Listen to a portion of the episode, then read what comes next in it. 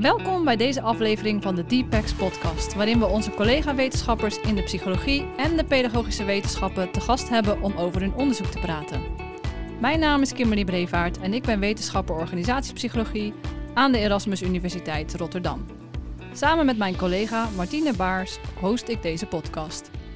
Ik ben Martine Baars en ik werk als wetenschapper in de onderwijspsychologie aan de Erasmus Universiteit Rotterdam. Vandaag hebben we onze collega Resmi Marhey te gast in onze podcast. Resmi is wetenschapper klinische en forensische psychologie en doet onder andere onderzoek naar jongvolwassenen met multiproblematiek in Rotterdam.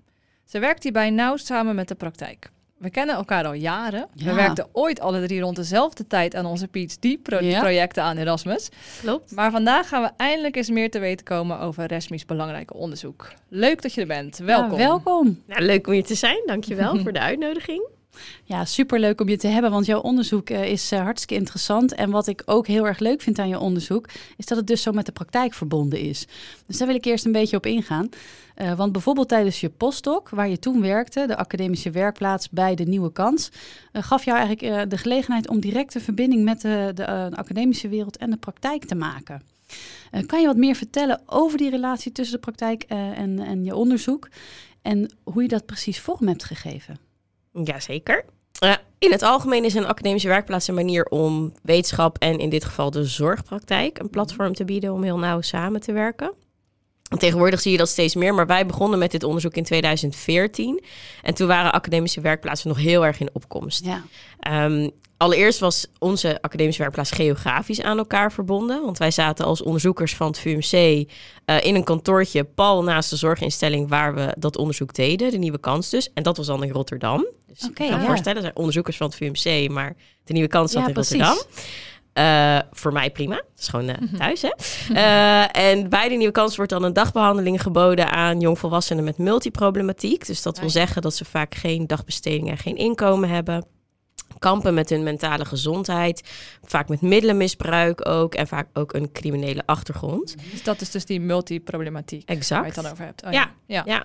Ehm, en dat kan, dat is en en en of of of een combinatie. Dat kan ja. verschillende combinaties hebben. Ehm, en wat betreft die academische werkplaats, om de samenwerking scherp te houden, hadden we dan wekelijks meetings met de zorgstaf van Oké. de Nieuwe Kans. Ja. Eh, in eerste instantie om eerst tot relevante onderzoeksvragen te komen. En daarna om eh, meer de voortgang van het onderzoek te bespreken. Nou, mooi is dat.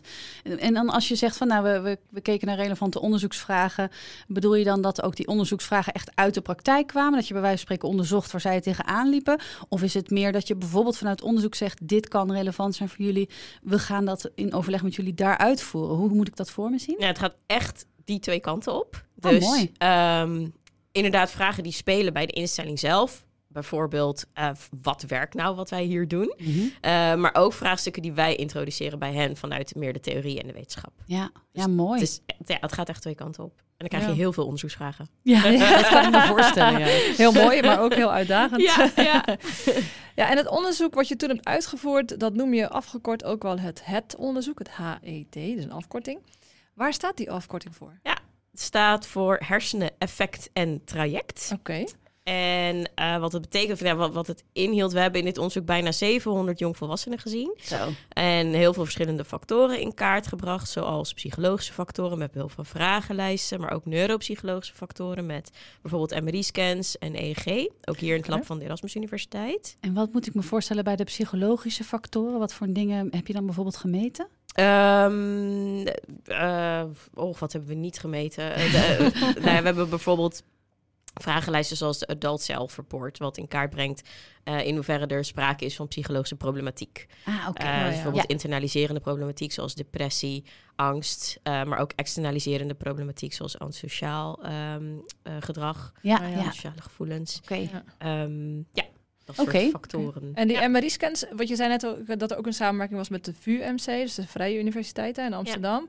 Waar, vonden daar dan die MRI-scans Nee, wat- plaats? Of hoe, hoe werkt dat? nou ja, dat was dus eigenlijk het hele grappige van, van dit project. Dus eh, de, de ba- onze basis als onderzoekers was bij het VUMC, de afdeling Ja. kinder- en jeugdpsychiatrie. Maar de werkplaats zelf was in Rotterdam. Eh, en het scannen en de EEG deden we ook allemaal in Rotterdam. Dus Ah, de scans hebben we op het Erasmus MC Ah, gedaan. ja, want EEG dan op hoeven de die jongeren ook natuurlijk ook minder ver te reizen. Ja, Ja, ja, dat is handig. Dus Oké. dat was een hele mooie samenwerking tussen eh, beide Ja, universiteiten. Ja. En dat is dus ook dat stukje hersenen in de afkorting, hè? Die, die scans die jullie maakten voor het onderzoek. Klopt, ja, daar staat inderdaad hersenen voor. En in het stukje traject, dus de T, Mhm. Mhm. keken we naar eh, het verleden van de jongeren. Eh, we hebben Ah. dossieronderzoek gedaan bij de Raad voor de Kinderbescherming, eh, bij de reclassering en de jeugdreclassering en het psychiatrisch casusregister. Zo. Hebben we ook geraadpleegd. Daar krijg je meer informatie over ehm, wat voor eh, ehm, mentale zorgprogramma's iemand doorlopen heeft. Ja. Eh, en tot slot hebben we ook onderzocht wat het effect is van behandeling voor deze doelgroep. oké. Ja. Ja, Ja. lijkt me een belangrijke vraag. Ja. Kun je kort wat vertellen over wat jullie gevonden hebben in het onderzoek? ja, Dat is een mooie afkorting, het ja, onderzoek. leuk hè? Ja. Ja, heel graag zelfs, vertel ik daarover natuurlijk. Ehm, het, ik zal het ook even weer onderverdelen in het. Hè? Ja. Dus het belangrijkste resultaat van het hersenonderzoek is dat we zagen dat deze doelgroep een verminderde cognitieve controle heeft. Specifiek als het gaat om foutenverwerking. En foutverwerking is noodzakelijk in ons dagelijks gedrag, zodat we eventueel foutief gedrag kunnen herkennen en aanpassen waar nodig. Kan je daar een voorbeeld van geven, van die foutenverwerking? Ja, ehm, een voorbeeld wat ik altijd gebruik is eh, eh, het stoplichtvoorbeeld. Stel je voor, je staat eh, in de auto, je zit in de auto, je bent voorgesorteerd eh, om naar links te gaan voor het Ja. stoplicht. Ja. En maar het stoplicht om rechtdoor te gaan springt op groen en Oh, jij ja. trapt op, de, op gas. Oh ja. En realiseert Ah. je opeens, oh wacht, dat is niet mijn stoplicht, ik wilde naar links. En dan druk je weer op de rem. Dus dan pas je je foute gedrag meteen aan door meteen op de rem te drukken. En, Ja. Ja. Ja. En dat is dus moeilijker bij die doelgroep met multi, jongeren met multiproblematiek. Nou ja, of- wat we dus testen in het lab is van, eh, met, met behulp van een taakje. Van, nou ja, hoe reageert jouw brein inderdaad op het maken van fouten? Normaliter eh, reageren we dus op zo het maken van zo'n fout. Ons brein reageert daar heel snel en automatisch al op. Sneller dan Ja. je dat zelf zou kunnen bedenken. Want in zo'n taakje is dat binnen 52 milliseconden... eh, dat, je, dat je hersenen daar een reactie op geven. Dat meten we dan met EEG. Dan Ja. zien we... eh bij wijze van een soort piekje verschijnen wanneer je dus zo'n fout maakt. ja. Ehm, en bij de jongeren in dit onderzoek zie je bijvoorbeeld dat zo'n automatische reactie die dat brein normaliter heeft op het herkennen van fouten, dat dat minder sterk is. Ah. Oké. Dus als je dat visueel zou maken, dan zie je dus een soort piekje verschijnen in het brein. En dat piekje is net wat minder sterk bij, bij deze jongeren. Ja. Dus duurt het dan wat langer voordat ze die reactie... Of is dat niet per se hetzelfde? Ehm, nou, het is niet per se hetzelfde. Er zijn verschillende theorieën daarover, wat het dan exact betekent. Ehm Eén daarvan is dat het brein niet gevoelig is voor fouten. En dat dat tot uiting komt in het eigenlijk niet geven om je fouten. Oké. S- Simply, I don't care. Eh, en dat, dat wordt ook wel motivationele significantie genoemd. En het maken van fouten is dan niet per se iets wat je meteen wil of kunt aanpassen. Maar dat is een van de theorieën wat, Ja. wat dus die foutverwerking, of die, vooral die automatische foutenverwerking dan Ja. zou kunnen betekenen. En er wordt dan dus ook gezegd nou, dat, dat ze dat dus, of dat dat brein er minder goed op reageert, of minder sterk op reageert, moet ik Mhm. zeggen. Dat zou wel eens ten grondslag kunnen liggen aan het niet kunnen aanpassen van fout gedrag. En in dit Ja, geval van die multiprobleemjongvolwassenen zou dat dan dus hè, middelengebruik, antisociaal gedrag, Oh, ja. crimineel gedrag, allemaal fout gedrag. Dus die reactie is eigenlijk minder, minder sterk, waardoor je waarschijnlijk ook minder snel aanpast. Of Minder snel de kans kan minder groot is dat je Ja. dat doet. Ja, Ja. precies. Omdat je die reactie al niet... Ja. eh, ja. Nou, dat alleen Oh. al is één van de resultaten van het Ja. hersenonderzoek. We hadden nog veel meer gedaan, maar dit is dus één van de, van de dingen. Zoals ik al zei, we hebben heel veel onderzocht. Heel onderzocht, ja. het was ook echt een heel groot project. Ehm, Maar je hebt ook het trajectonderzoek ja. natuurlijk gedaan. Want, want daar, daar vind je ook hele interessante dingen, ja, toch? dus we hebben ook nog van al deze 700 jongvolwassenen gekeken. Wat voor traject hebben ze eigenlijk Ja. al doorlopen? Mhm. Eh, en een van de belangrijkste resultaten daar was, hoewel verwacht, eh, waren we alsnog best verrast over de rugzak aan problemen die, ze altijd, die al tijdens de kindertijd een rol spelen bij deze Mm. jongeren. Ja. Of jongvolwassenen. Bijvoorbeeld twee derde was al bekend vanaf jonge leeftijd bij de Raad voor de Kinderbescherming. En kort gezegd betekent dat dat er ofwel mishandeling plaatsvond in het gezin of al op jonge leeftijd een delict gepleegd was. Echt Oh, heftig. Ja, Ja, en, en Ja. jonge leeftijd wil zeggen 12 jaar of jonger. echt jong dan al een delict Ja. gepleegd hebben. Ehm, wat we ook gezien hebben is dat in totaal 90% van de doelgroep bekend is bij justitie. Ja. Al bekend was bij justitie, eh, voordat ze in ons onderzoek kwamen, dus voordat ze 18 plus waren. En dat varieerde van één veroordeling tot echt jarenlang en meerdere gevangenisstraffen. Jeetje. Ja. Ja. En verder zagen we ook in dat stukje van het onderzoek dat twee derde een indicatie heeft voor een eh, psychische stoornis, voornamelijk eh antisociale persoonlijkheidsstoornis, maar ook ADHD en depressie. En een derde had een indicatie voor een middelenverslaving, dan voornamelijk cannabis en alcoholgebruik. Ja, en is het zo dat je met jouw onderzoek ook een soort volgorde hierin zou kunnen eh, vinden van dat traject, dat ging er echt aan vooraf.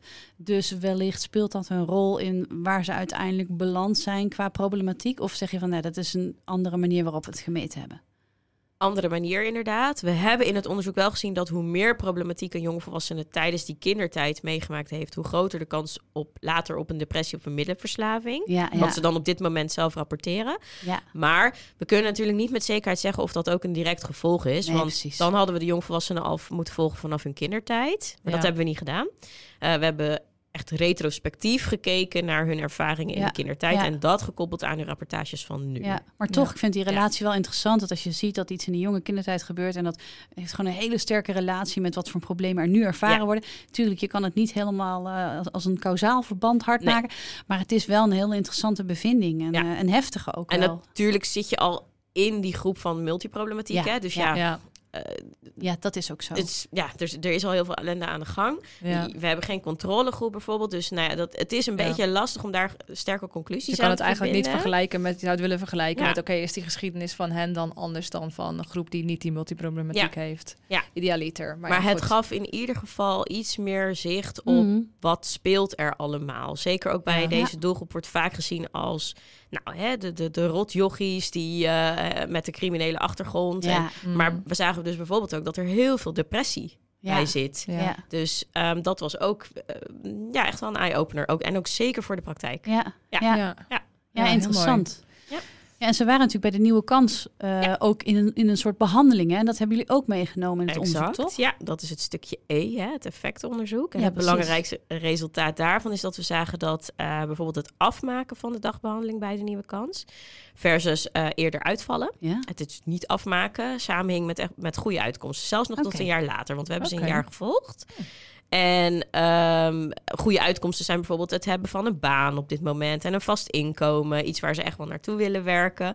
Eh, of het afmaken van een opleiding of het starten met een opleiding. Ja. Eh, vaak gaat het ook om jongeren die de opleiding nooit hebben afgemaakt. Ja, ergens zijn blijven haken. Eh, dus dat zijn dan goede uitkomsten. En je zag ook wel dat dat, dat dus bij de jongens die, eh, ik zeg jongens trouwens, want het waren mannen in ons onderzoek. Ja, precies. Dat is Ja. belangrijk Ja. om te vermelden. Ja, ja, dan ja, zou het lijken alsof we...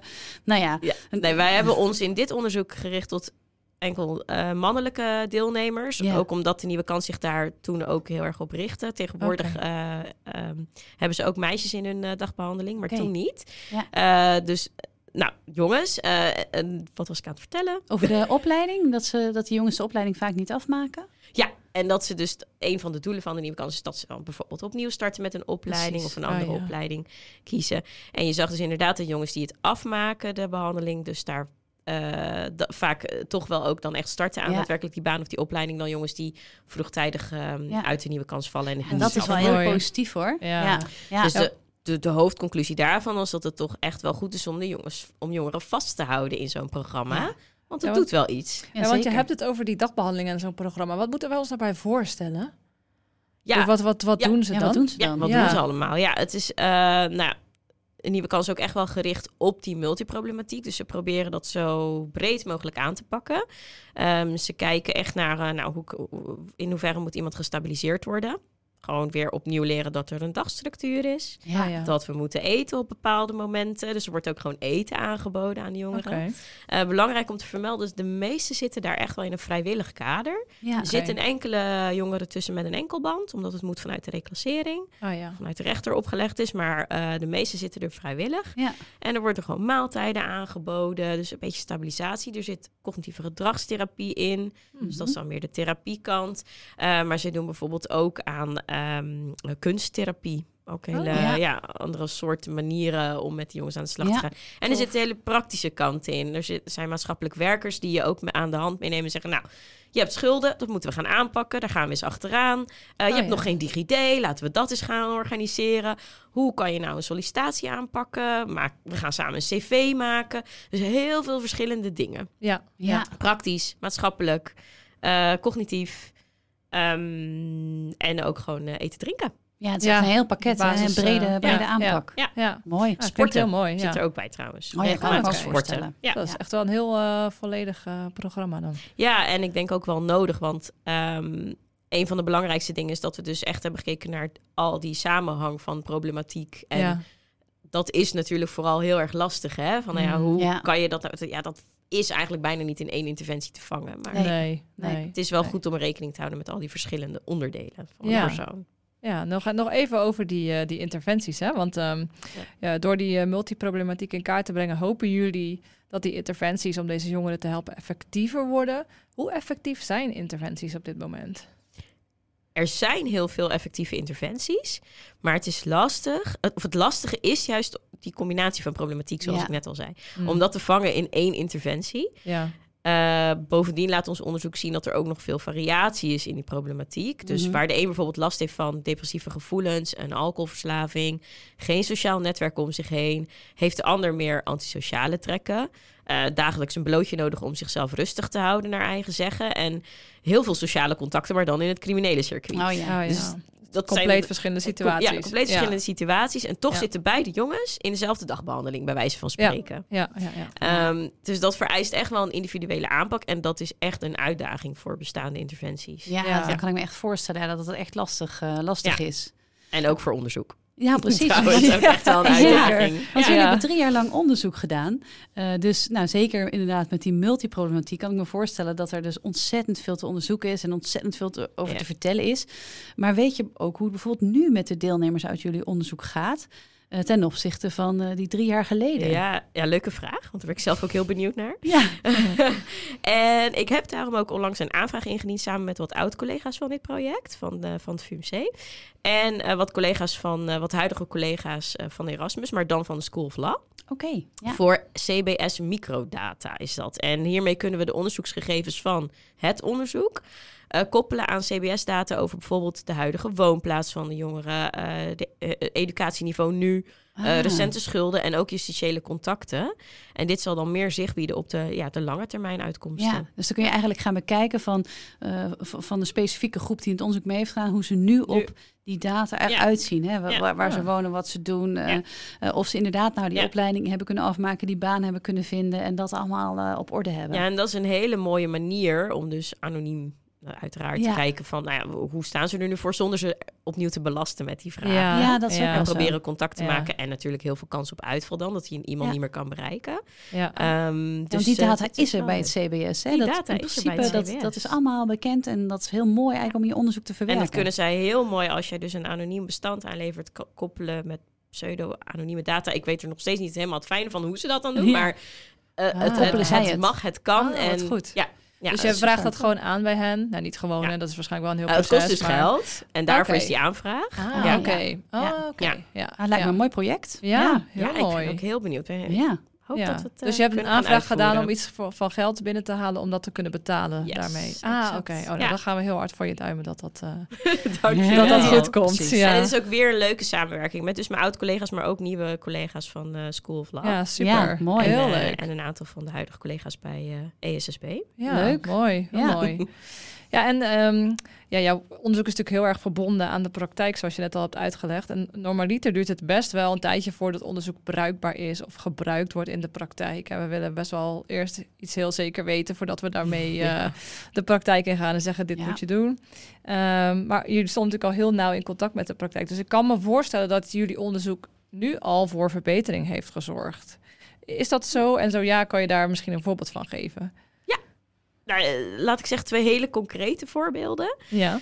Ehm, bijvoorbeeld, de medewerkers van de Nieuwe Kans kwamen ten tijde van het onderzoek naar ons toe met de vraag of wij iets konden bedenken voor deelnemers die mogelijk een lichtverstandelijke beperking hebben. Ze hadden het Mhm. idee dat ze dat heel veel tegenkwamen. Ja. Oké. En wij hebben toen geadviseerd om dat eerst maar eens meetbaar te maken. Of het echt zo is. Oh Ja. ja. Is het Ja. echt zo? Of is Ja. het alleen een vermoeden? Ja. Ehm, en door dus een korte gevalideerde vragenlijst daarvoor te gebruiken, die bestaat. Mhm. In plaats van inderdaad ervan uitgaan dat iemand een, eh, een Ja. lichtverstandelijke beperking heeft. Ja. En die vragenlijst wordt vandaag de dag nog steeds gebruikt. Wat goed. super. Dus dat dat, is vind ook ik echt een heel heel leuk, concreet Ja. voorbeeld inderdaad. Van, nou ja, Ja. hè, dat is toch wel eh, iets wat, wat de academische wereld heeft kunnen betekenen direct voor de nieuwe Zeker. kans. Ja, en dat is heel praktisch voor Ja. ze. Ik denk heel handig. Ja. Ja.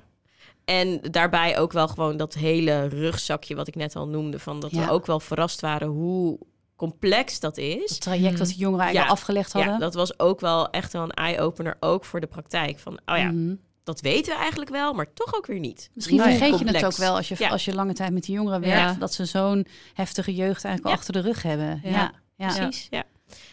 Tweede voorbeeld van hoe ons werk direct effect had in de praktijk, waar ik zelf ook wel erg blij mee, is dat we destijds, of van tijdens het onderzoek, hebben we toen aan toen nog wethouder jeugd, Hugo de Jonge. Ah, die kennen we. Ja, die kennen we allemaal. en die was toen nog wethouder jeugd in Ja. Rotterdam. Ja. Hebben wij onze resultaten gepresenteerd en aangegeven dat een groot deel van die multiprobleemdoelgroep in eerste instantie terechtkomt bij het jongerenloket in Rotterdam. Het Oh, ja. jongerenloket is een instantie waar jongvolwassenen, dus 18-plussers, 18 tot 27, daar moeten ze langs als ze een uitkering willen. Ja. Hier in Rotterdam gaat dat zo. Je kan niet gewoon bij het UWV aankloppen. Je moet langs dat jongerenloket als je in die leeftijdscategorie valt. Wettelijk moet je, moeten ze dan zelfstandig vier weken lang, dus nadat ze bij dat jongerenloket zijn geweest, worden ze Mhm. weer weggestuurd. Moeten ze vier weken lang zelf op zoek naar een baan. Of, Oh, eh, of iets anders om een dagbesteding te vinden. Ja. Maar juist bij deze doelgroep lukt dat vaak niet. En dan raak je Nee. ze weer kwijt. Oh, Ja. Waar ze in eerste instantie wel aanklopten met Ja. Ja, Een ze hadden zich hulpvraag. eigenlijk net gemeld. Ja. Ja. Alleen dan worden ze weggestuurd Ja, met de een maand zelf was dan, ik heb een uitkering nodig, maar er zit eigenlijk veel meer onder natuurlijk. Ja. Ja. En nou ja, dus deze doelgroep wil je eigenlijk niet wegsturen. Nee, je wil ze nee. juist Dan ontmoedig je ze ook juist om, Ja. om eh, hulp te Ja, zoeken. en Ja. een raakt van de, wat we hebben wel eens gewoon gevraagd op de man af aan de jongens van, hey, waarom ben je nou niet teruggegaan naar dat jongere loket na vier weken? Ja. Oh, moest dat dan? Dat wist ik niet. niet, niet, Nee. niet eh, begrepen Ja. en niet duidelijk. Ja. Ja. het is ook een Dus hele lange tijd voor iemand die misschien Precies. op meerdere vlakken moeite zou hebben om een opleiding of baan Ja. te regelen. Nou, Ja. En toen hebben we gezegd van, nou, de- die vier weken, dit, dat is wettelijk, dat kreeg je ook gewoon niet weg. Dat kreeg je niet eruit. Dat is gewoon Oh, wettelijk zo vastgelegd. Oké. Toen hebben we gezegd van, kunnen, kan de gemeente daar iets aan doen? En tegenwoordig, vandaag de dag, echt al enkele jaren later, zet de gemeente Rotterdam dus wel echt extra hulp in voor Ja. die multiprobleemgroep. eh, tijdens die vierweekse zoekperiode. Waarbij ze gewoon echt wel wat coaches eh, ehm, eh, meehelpen van, nou ja, Hè, wat, waar kan je nu naartoe? Er is Ja. ook een soort mini-trajectje opgezet voor eh, jongeren met multiproblematiek tijdens die vier Ah. weken. Mooi. Eh, dus ja, dat is gewoon Nou, helemaal top. super. Ja, ja. ja, Ja. dat is echt een hele is grote niet impact. Alleen maar dankzij het onderzoek, maar Nou, we het hebben zeker wel een rol ja. gespeeld Ja, erin. ja, ja. Ja. Ja. Nou ja, ik vind het heel mooi om te horen dat je dus door het onderzoek waarin je inzicht biedt in waarom het misschien voor de jongens zo ontzettend moeilijk is om bijvoorbeeld, nou ten eerste al een opleiding of een baan te vinden en als het niet lukt bij dat loket te doen wat er gevraagd wordt, Ja, dat je dat helemaal kunt laten zien. Ik denk dat dat zeker een hele belangrijke rol speelt in de besluiten die daarna volgen. zeker. Ja. Eh, En dat lijkt me wel een hele mooie impact eh, Ja. die je kunt Nou, maken. Ja, mooi voorbeeld van valorisatie. Ja, zeker. ja, Nou ja, en, en dan als je dit zo allemaal bedenkt en, en, en beluistert, dan denk je van ja, dit is echt wel intens. Het traject dat die jongeren hebben gehad is heftig. Ja. Ik denk dat je daarmee ook direct eigenlijk kunt zeggen dat het zo belangrijk is om gewoon ja, met deze groep jongeren eerder erbij te zijn en eerder te Ja. beginnen. Nou, en dat is misschien wel een hele mooie, leuke link naar een nieuw onderzoek waar je bij betrokken bent. In het Healthy Start project. ja. Dus kun je daar wat meer over vertellen? Over wat jullie daar allemaal van plan zijn en wat Ja. je gaat doen? Ja, Healthy Start is een nieuw initiatief, eh, onder andere geleid door eh Evelien Kronen van onze afdeling. Ehm, of van onze universiteit moet ik zeggen. Ehm, Healthy Start is heel breed gezegd eh, gericht op het verbeteren van fysieke, mentale en sociale gezondheid van kinderen en jongeren. En dat is natuurlijk niet per se nieuw. Maar de aanpak is wel net even anders, want het wordt vanuit drie verschillende disciplines aangepakt. Oké. Namelijk vanuit de medische, de sociale en de technische wetenschap. Ja. En het is in dit geval dus ook een samenwerking tussen de UR, het Erasmus MC en de TU Delft. Oké. En dat wordt dan gecombineerd met kennis, uit- en toepassing in de praktijk. Mooi. Dus dat is een beetje overal het idee van Healthy En zijn Start. het Dus kinderen en jongeren? Hoe, hoe jong, eh, wat, wat voor een doelgroep moet ik dan precies aan denken? Ja, nou echt wel vanaf nul tot en met de jongvolwassen leeftijd. Zo, ja. En om die reden heeft Healthy Start zichzelf eigenlijk onderverdeeld in zes ambities, zoals ze dat noemen. ja. Eh, die worden aangepakt. Ik ga ze niet allemaal nu, noemen nu, want het wordt een heel opzomrijtje. Kunnen we je- wel op de website vinden, kan je ik, opzoeken hè? op de website inderdaad. Healthy Start. Eh googelen en je vindt het zo. Mooi. Maar bijvoorbeeld eh, de eerste duizend dagen van een kind is een van de onderwerpen, een van de ambities. Oh Mentaal welzijn van jongeren en jeugdcriminaliteit en verslaving is een Ja. van de ambities. En bij die ambitie ben ik dan daadwerkelijk betrokken. En wat is dan de ambitie? Namelijk dat we jongeren die kampen met verslavingsproblematiek en een criminele achtergrond meer handvatten kunnen bieden en daarmee ook motiveren om te werken aan hun eigen gestelde lange termijn doelen. Zoals bijvoorbeeld het hebben van een betaalde baan of een opleiding. Maar dat kunnen Ja. ook hele andere dingen zijn. Eh, ik wil eh, een goede vader zijn voor mijn kind. Of uh, nou ja, Precies, wat, wat hun leven op dat Mhm. moment eigenlijk nodig heeft. ja, exact. Dus meer dat ze zelf, dat we ze kunnen helpen. Ook met nou, wat zijn dan de doelen, lange termijn, korte termijn doelen. eh, die je zou willen bereiken. En hoe kun je, ja, wat heb je nodig daarbij? Ja. En in dit onderzoeksproject dan van Healthy Start willen we de kennis die we al hebben. ehm, van bestaande interventies, maar ook van de wetenschap integreren. Om zo tot een compleet beeld te komen van welke individuele factoren een jongere eh, kunnen helpen of juist belemmeren Ja. om die lange termijn doelen te bereiken. We hebben al heel veel kennis daarover. We Mhm. hebben heel veel kennis uit de praktijk, uit de wetenschap. Wat? Hoe kunnen we dat nou allemaal mooi bij elkaar? Hoe komt dat krijgen. samen? Mhm. En je hoort het woord individueel al vallen, want daar ligt natuurlijk die uitdaging, zoals ik Ja. al eerder noemde. Ja. Wat is er nodig om elk individu met zijn of haar eigen rugzakje zo goed mogelijk te ondersteunen? Ja, precies. Ja, het lijkt me een hele uitdaging. Ja, Ja. Je noemde net een paar ambities. Hè, en toen, toen vroeg ik me direct af van... Je kijkt natuurlijk naar, naar die jongeren die bijvoorbeeld eh, al met criminaliteit te maken hebben. Maar er was natuurlijk ook die ambitie van die eerste duizend dagen.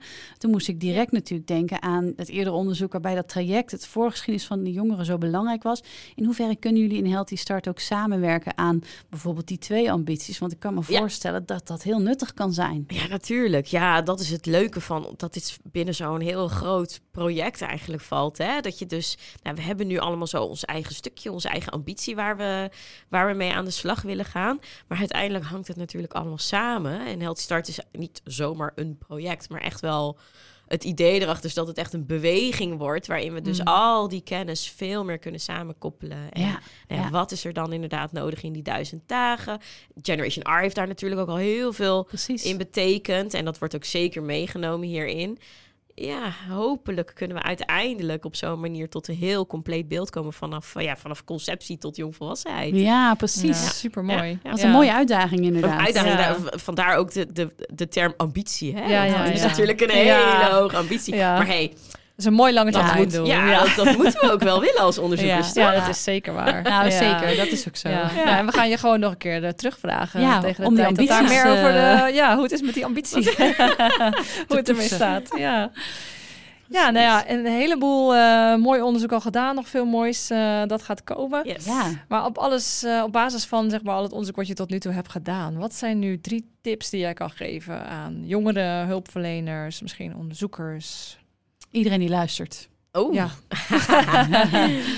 Ik denk, als ik het heb over mijn eigen type onderzoek, eh, één tip is vooral gebruik elkaar om relevante onderzoeksvragen te bedenken. Ja. Hè, Oh eh, Relevant voor de wetenschap, maar ook zeker relevant voor de praktijk. Ja. Relevant voor de jongeren zelf. Ja, mooi. Vraag ook vooral de jongeren zelf wat ze nodig hebben. ja. Het is een hele prachtige en creatieve manier om tot nieuwe ideeën te komen. In plaats van in de boeken duiken, in de artikelen duiken en eh, terug naar, oh ja, wat zegt de theorie ook alweer? Het is een, eh, een beetje een andere manier Ja. om, om op nieuwe onderzoeksideeën, onderzoeksvragen, vraagstukken te komen. Dus Ja. ik vind dat echt wel een leuke. ja. En beloftevol lijkt me. Misschien past uiteindelijk de oplossing dan ook beter op de problemen Nou, ja, zijn. Hè? precies. Ja. Ja.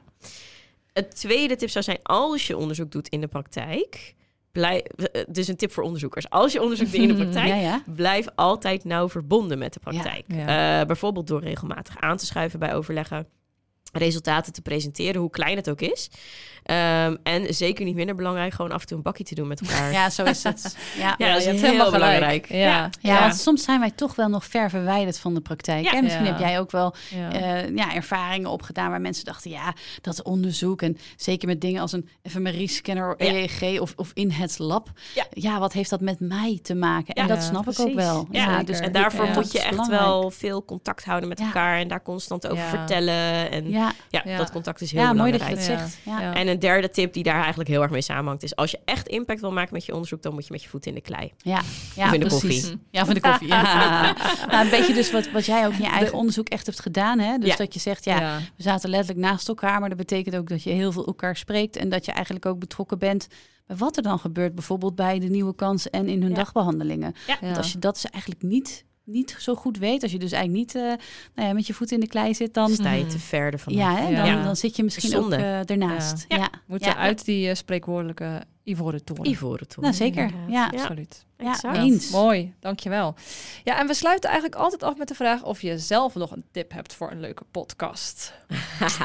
Ja, heb je er een idee over? Ja, luister je Ja, podcast. nou, ja, goede vraag. nou, eh, de- nou moet ik met de billen bloot, want ik luister geen podcast. Oh, Ga ik zelfs natuurlijk niet vanaf- deze. Dat ga ik meteen doen. Vanaf nu ben je om. Ik ben Ja. helemaal om. Jullie doen het geweldig. Dus ik ga zeker naar deze podcast luisteren. Leuk. Ehm, ik, ik, ik heb wel een ideetje over een leuke podcast. Ik denk dat maatschappelijke impact, of hoe we dat nou kunnen doen, en waar ik het Ja. net over had, Ja. dat dat wel een leuk eh, onderwerp zou zijn voor Ja. een Ja. Klinkt iets als iets wat heel goed bij jou past. Nou, Misschien moet je zelf een podcast eh, starten. Ja, nou ja. Nou, je hebt in ieder geval Ja. in, dit eh, gesprek mooie voorbeelden kunnen geven van hoe het onderzoek impact maakt. Maar Nou, het lijkt me absoluut. zeker een leuk onderwerp. Ja, Ja. wat ook echt Zeker. speelt. Ja. Ja. is het ook. Nou, mooi Ja. en bedankt. Hartstikke bedankt. Jullie heel erg was bedankt. heel interessant, dankjewel. Ja, het was een leuk gesprek en Ja. eh, fijn dat je er was. Ja. Dus eh, ja, hopelijk eh, kunnen we je nog een keer terugvragen met de Ja. uitkomsten van eh, het onderzoek wat je nog gaat doen. Leuk. Succes. Ja, ik kijk ernaar uit. Mooi. Dank je. Ook de luisteraars weer bedankt voor het luisteren. Deze en andere afleveringen van de Deepex podcast vind je op je favoriete podcastplatform. Abonneer je om op de hoogte te blijven van de nieuwste afleveringen of volg ons op onze LinkedIn pagina.